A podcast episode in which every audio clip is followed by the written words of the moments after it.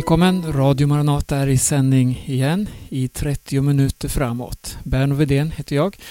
Vi ska börja med att lyssna till en sång och sedan så ska vi läsa återigen ur Apostlagärningarna.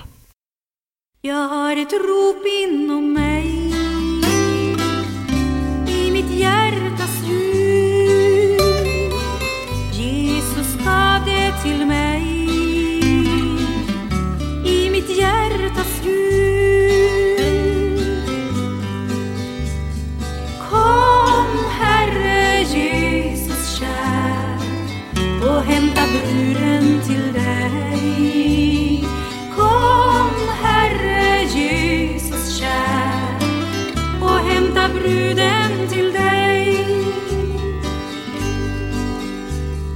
Jag vill kämpa den goda strid med mina syskon här. Med kronan där väntar Herren kär. Om vi i tron håller ut Ge en förlorad värld. Detta glada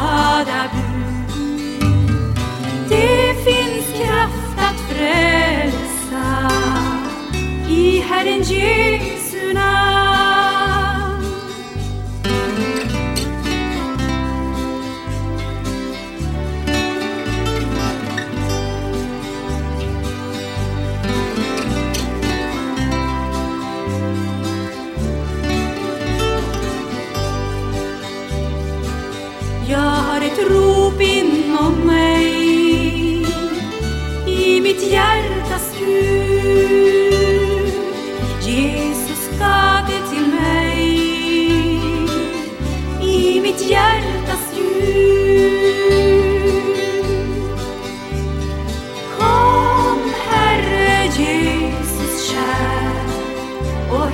bruden till dig.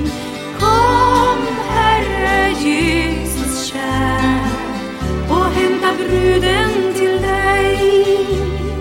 Kom Herre Jesus kär och hämta bruden till dig.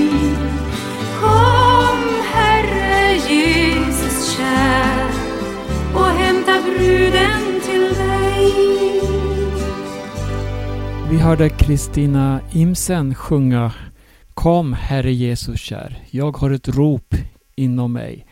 Maranata, Herren kommer. Och det är ett budskap vi ständigt vill påminna om, återkomma till.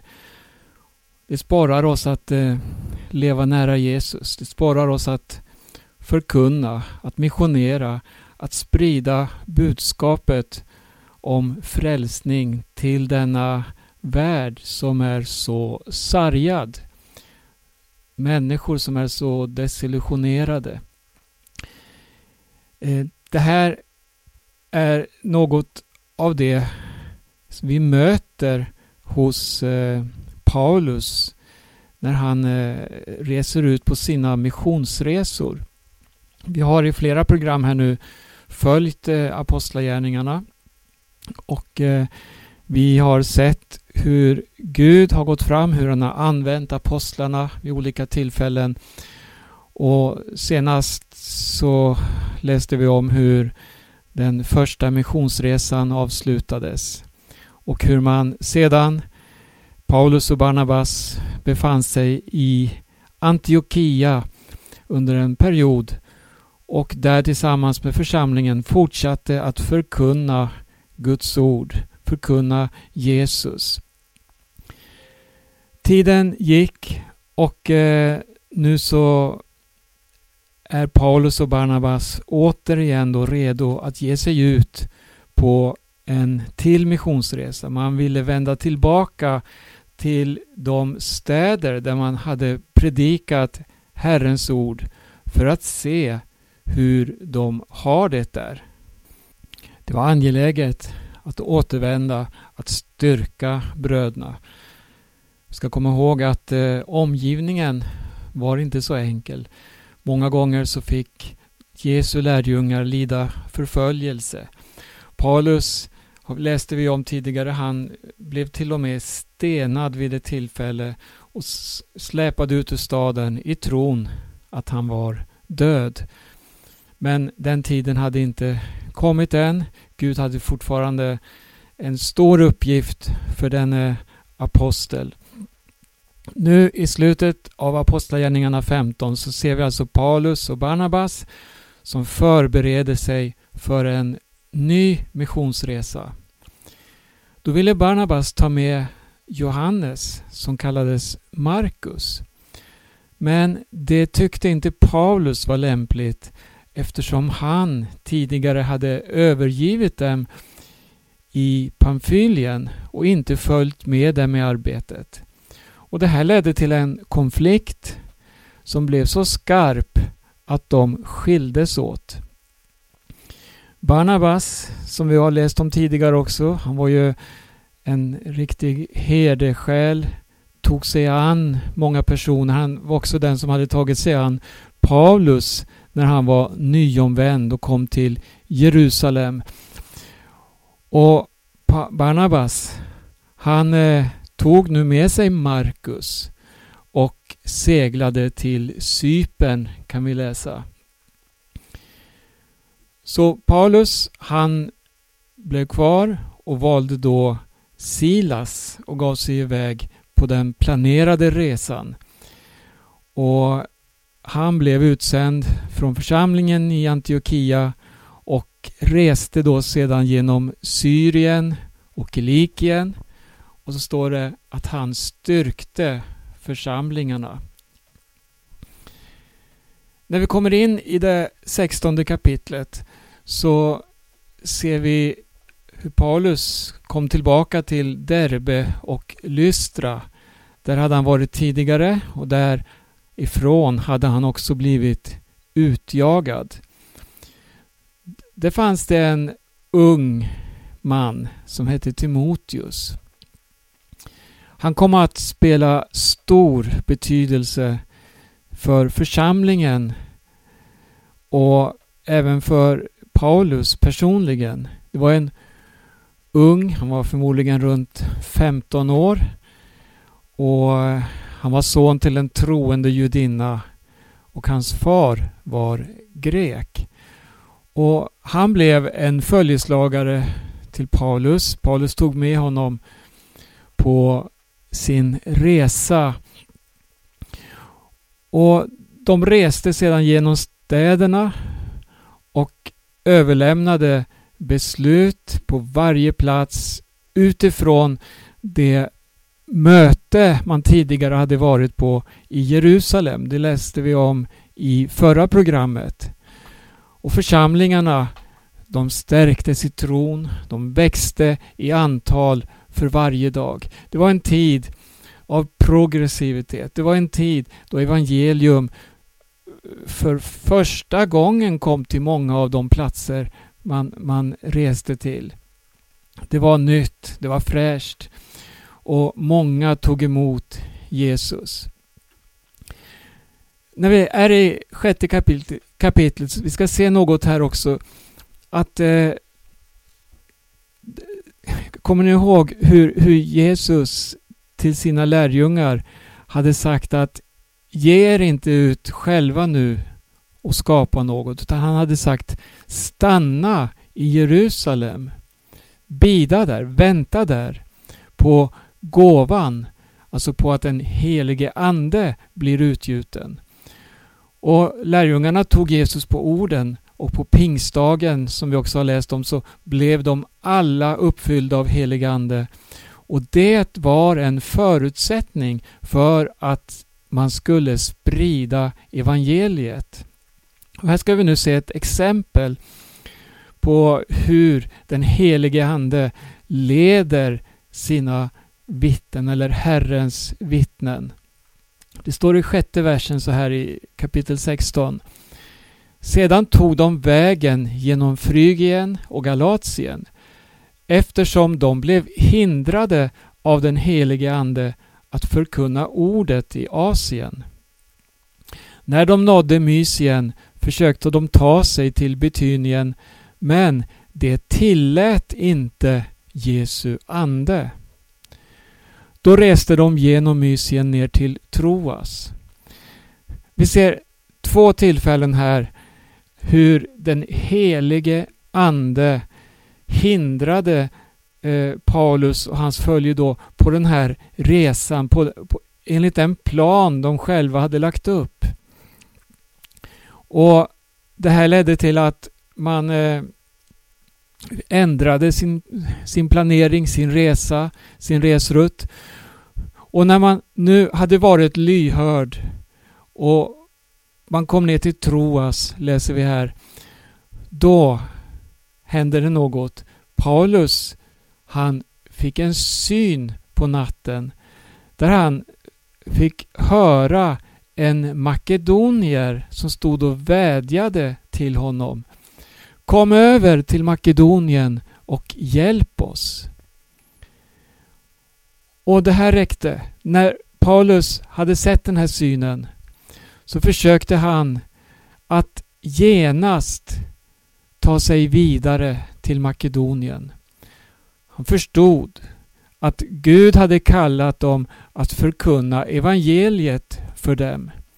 Nu kan man tänka sig, här har han en dröm eller en syn om natten som tydligt säger kom över till Makedonien och hjälp oss. Man kan tänka sig då att och det måste finnas en kommitté där borta, en, en grupp människor som, som eh, väntar på att vi ska komma.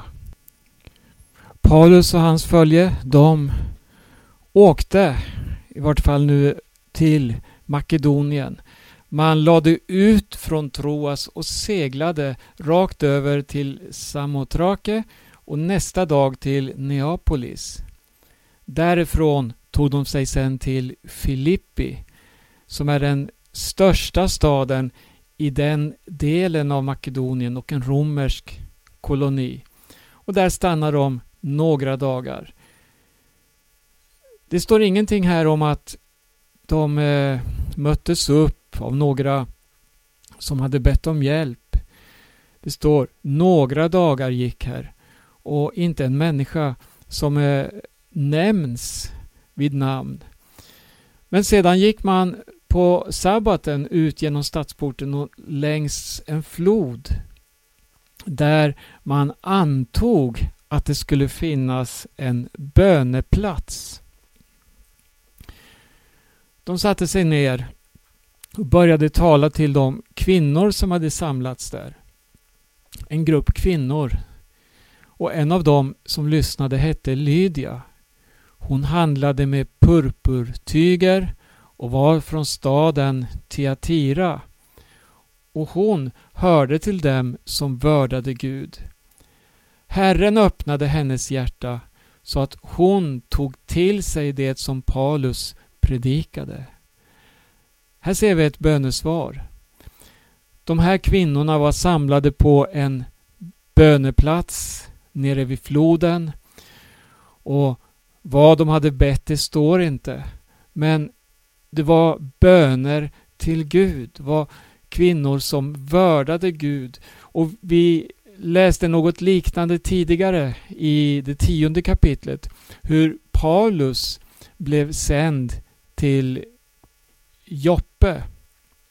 För att det var en härhövitsman som fruktade Gud och som hade bett och som fick då detta budskap från Gud att han skulle sända efter Petrus. Och på det sättet kom Petrus till eh, den här familjen och de tog emot evangelium.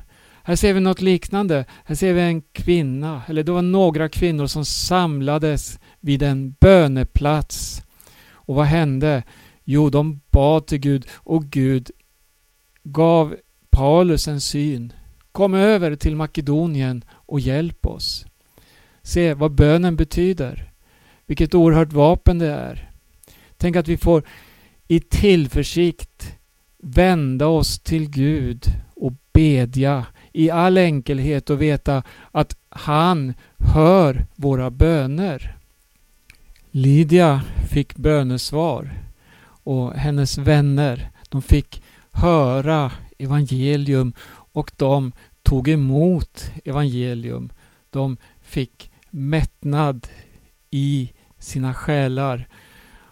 Och sen ledde det här till att Lydia och hennes familj döptes till Kristus. Och sen bad hon eh, Paulus så här. Om ni anser att jag tror på Herren, kom då och bo hemma hos mig. Och hon övertalade dem att bo där. Sen eh, fortsätter eh, berättelsen om det som hände i Filippi. Som alltid när evangelium förkunnas så blir det rörelse och det väcks också ett motstånd. För det finns många onda makter. Det finns många som inte vill veta av evangelium för det stör så mycket av kommersen exempelvis. Det kan störa eh, kommers av eh, alkohol, det kan störa kommers av spådom som vi ska läsa om här och annat som människor hänger sig åt och satsar liv och medel på. Det här finns det mycket att eh, tala om när det gäller vår egen historia också, alltså svensk väckelsehistoria om hur pubbar och andra festplatser i stort sett har fått stänga ner på grund av att människor mötte Jesus till frälsning. Men det har vi inte tid med just nu. Här ska vi se ett exempel på vad evangelium kan åstadkomma. Det står i vers 16, vi är fortfarande i kapitel 16. En gång när vi var på väg till böneplatsen möttes vi av en flicka som hade en spådomsande och skaffade sina herrar stora inkomster genom att spå. Hon följde efter Paulus och oss andra och skrek. De här människorna är den högste Gudens tjänare. De förkunnar för er en väg till frälsning. Och så höll hon på i flera dagar. Men Paulus blev upprörd och vände sig om och sa till anden jag befaller dig i Jesu Kristi namn att lämna henne. Och i samma ögonblick for anden ut. Här ser vi alltså en människa, en ung flicka, en slavflicka. Hon var inte mycket värd i människors ögon eller i sina ägares ögon. Men här fick hon möta evangelium, här fick hon möta denne Jesus som älskade henne mer än något annat, än, än vilka tillgångar eller än, än vad som helst. För en människa är så mycket värd i Guds ögon att han sänder sin son Jesus att dö för den människan. Men det som blev en befrielse för henne, det blev en orsak till upplopp i staden. Hör här, när hennes herrar såg att deras hopp om inkomst var ute grep de Paulus och Silas och släpade med dem till torget inför myndigheterna. De förde fram dem till domarna och sa de här människorna stör ordningen i vår stad. De är judar och förkunnar seder som vi romare inte får anta eller följa. Även folket gick till angrepp mot dem och domarna slet av dem kläderna och befallde att de skulle piskas. De fick många rapp och kastades i fängelse och fångvaktaren fick befallning att bevaka dem noga. När han nu fick en sådan befallning satte han dem i den innersta cellen och låste fast deras fötter i stocken. Tänk, allt det här för att de bad till Gud om befrielse för en slavflicka. En flicka som plågades under en spådomsande. Hon fick möta apostlarna, eller Paulus och hans följe, och bli befriad på grund av Jesu utgivande kärlek. Men nu sitter Paulus och Silas i fängelse på grund av detta. Man har blivit pryglad, fått lida, man har fått många rapp och satt nu då i den innersta cellen med fötterna fastlåsta. Vad hände nu med Paulus och Silas? Vi ska läsa vad de gjorde. Det här, det här är gripande. Vid midnatt var Paulus och Silas i bön och lovsång till Gud medan fångarna lyssnade på dem. Man tackade och prisade Gud trots att man hade fått lida på detta sätt. Och Det här var en bön som vi också har läst om tidigare i Apostlagärningarna. Hur församlingen i Jerusalem bad och tackade Gud för ynnesten att få lida förföljelse för Jesu namns skull. Tänk att få tacka Gud för sådana plågor. Det är så att ordet som sås ut, det som förkunnas, ordet som faller i jorden, det är som ett vetekorn när det dör och när, när vi själva får möta detta motstånd och denna förföljelse så är det ändå som att det sås in i människor som finns runt omkring. Det är märkligt att de platser på jorden där vi ser evangelium ha störst framgång, det är platser där det finns förföljelse. Läs om Kina, läs om Iran, läs om Mexiko. Läs om, det finns många exempel att lyfta fram där det är illegalt att ta emot evangelium. Men man ser där ett allvar, en äkthet. Nu återvänder vi till Paulus och Silas. Det var midnatt och de lovade Gud i cellen. Plötsligt kom ett kraftigt jordskalv så att fängelset skakades i sina grundvalar. I samma ögonblick öppnades alla dörrarna och allas bojor lossnade och föll av där, där hela fängelset öppnades och fångvaktaren vaknade. När han fick se att fängelsedörrarna stod öppna, då drog han sitt svärd och skulle just ta sitt liv, för han trodde att fångarna hade flytt. Men Paulus ropade högt. Gör dig inte illa. Vi är här allesammans. Fångvaktaren som är här då skulle ta sitt liv, han blev frälst den här kvällen. Han, han eh, förde ut Paulus och Silas och tog hand om dem och hjälpte dem. Han sa till dem, Herre vad ska jag göra för att bli frälst? Eller herrar, vad ska jag göra för att bli frälst? Och de svarade, tro på Herren Jesus så blir du frälst, du och din familj. Och de förkunnade Herrens ord för honom och för alla i hans familj. Och redan vid samma timme på natten tog fångvaktaren med dem och tvättade deras sår och han döptes genast tillsammans med hela sin familj.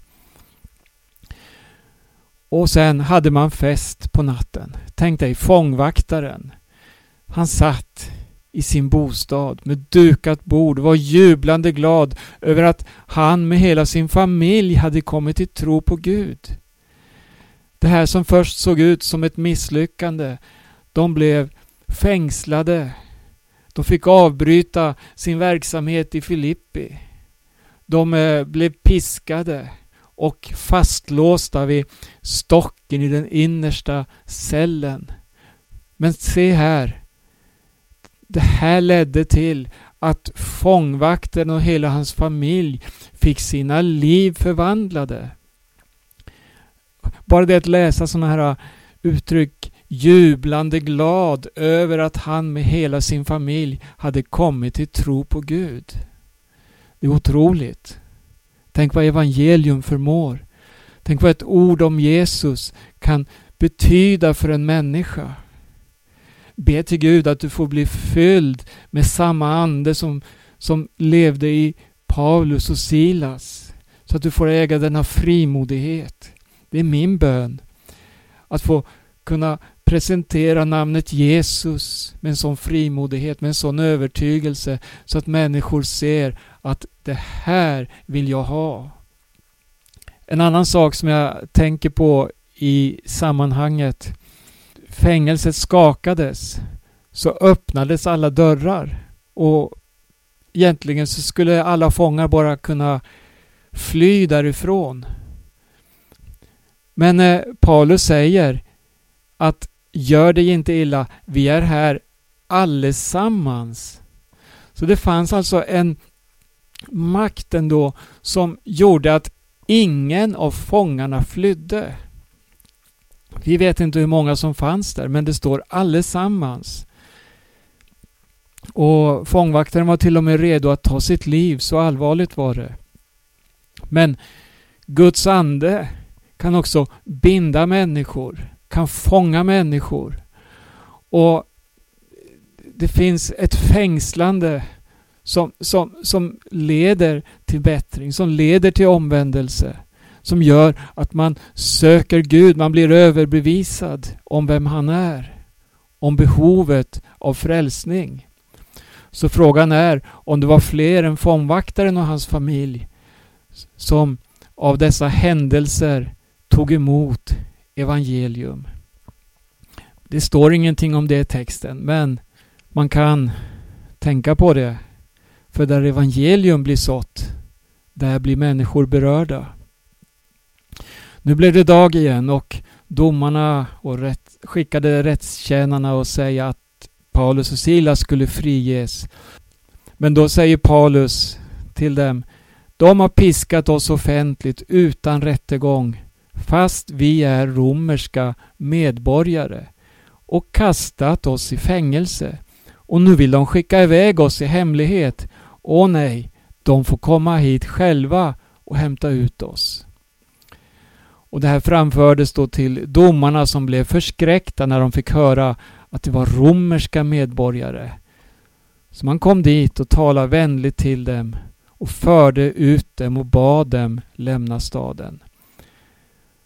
Ja, det var en spännande berättelse i det sextonde kapitlet. Paulus och Silas var nu ute ur fängelset och gick hem till Lydia där de träffade bröderna och gav dem uppmuntran och tröst och sedan drog de vidare.